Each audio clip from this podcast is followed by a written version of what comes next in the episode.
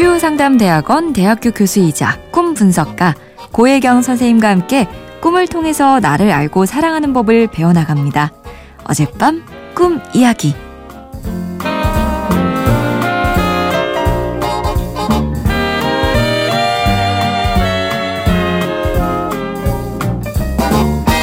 선생님, 안녕하세요. 저는 결혼하고 싶은 30대 남자입니다. 요즘 여기저기서 결혼 소식이 들려오고 있어서 마음이 더 조급해져요. 그래서 그런지 얼마 전에 이런 꿈을 꿨어요. 저는 small wedding을 하고 싶은데요. 정말 꿈에 작은 교회에서 양가 부모님을 모시고 결혼식을 치릅니다. 그래도 그 순간을 남기고 싶어서 사진을 찍어요. 그 중에 가장 마음에 드는 사진을 골라서 제 지인들에게 문자로 보냅니다. 저 결혼했습니다. 이렇게 사진 한 장으로 알려서 죄송합니다. 더불어 죄송한 말씀 한 가지 더 드립니다. 인증샷을 보내주시면 최고의 축하 선물로 생각하겠습니다. 라는 문구와 함께요. 그랬더니 지인들이 하나같이 즐거운 마음으로 인증샷을 보내주었어요. 그러다 꿈에서 깨어나는데요.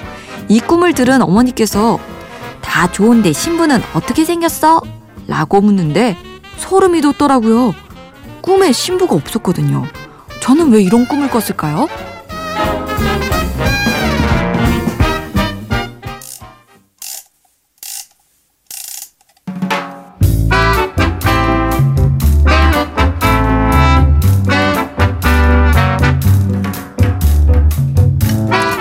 고혜경입니다.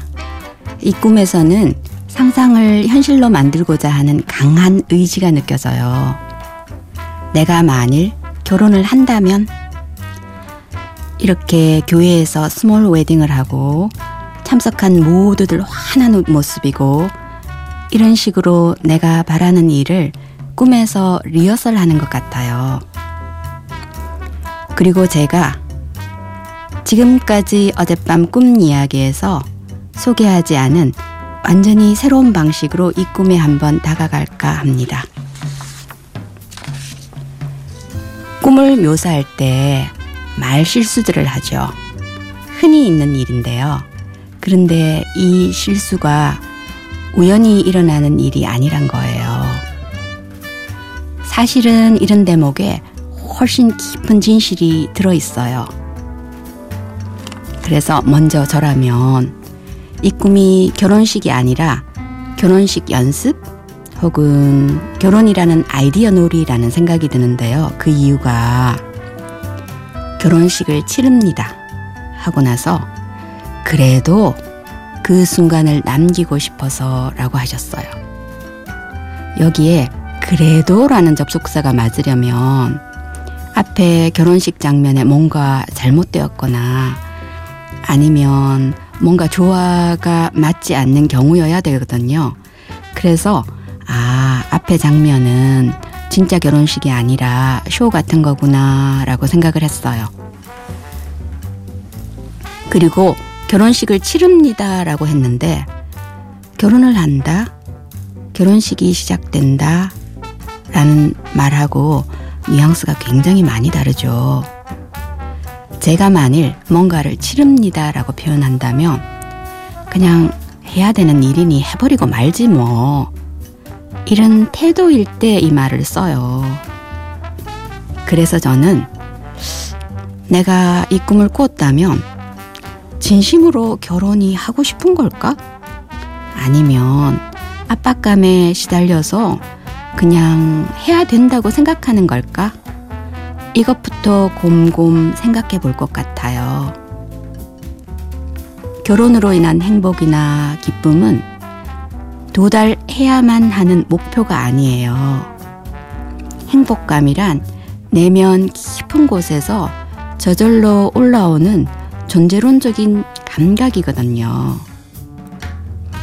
결혼은 자신이 원하는 사람과 내가 설계하고 싶은 방식으로 하고 싶어 죽을 것 같아. 이런 소리를 할 만큼 좋을 때 사랑하는 사람들의 축복을 받으면서 해야 하는 거 아닌가요? 저는 신부를 찾기 전에 나를 먼저 찾아야 할 것 같아요. 그러면 이 꿈에서 묘사하신 기쁨, 행복, 웃음, 즐거움이 자연스럽게 내 입에서 자주 나오는 표현이 될 거예요.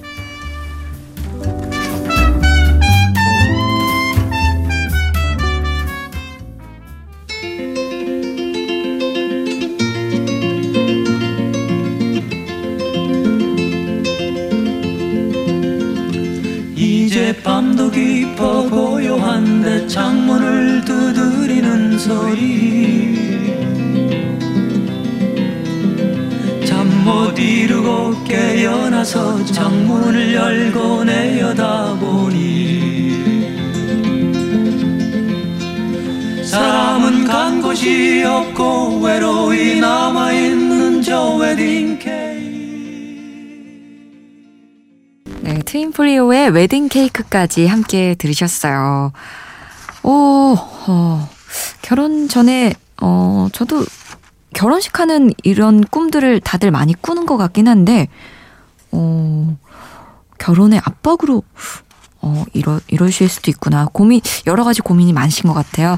우리 고혜경 선생님의 분석이 도움이 되셨으면 좋겠습니다. 아, 여러분도 어젯밤 꿈 이야기 저희 홈페이지 게시판에 많이 남겨주세요. 치유상담대학원 대학교 교수이자 꿈 분석가 고혜경 선생님과 함께 꿈을 통해서 나를 알고 사랑하는 법 배워나가겠습니다. 그리고 세상을 여는 아침 화제의 코너 어젯밤 꿈 이야기는 팟캐스트를 통해서 다시 들으실 수 있습니다.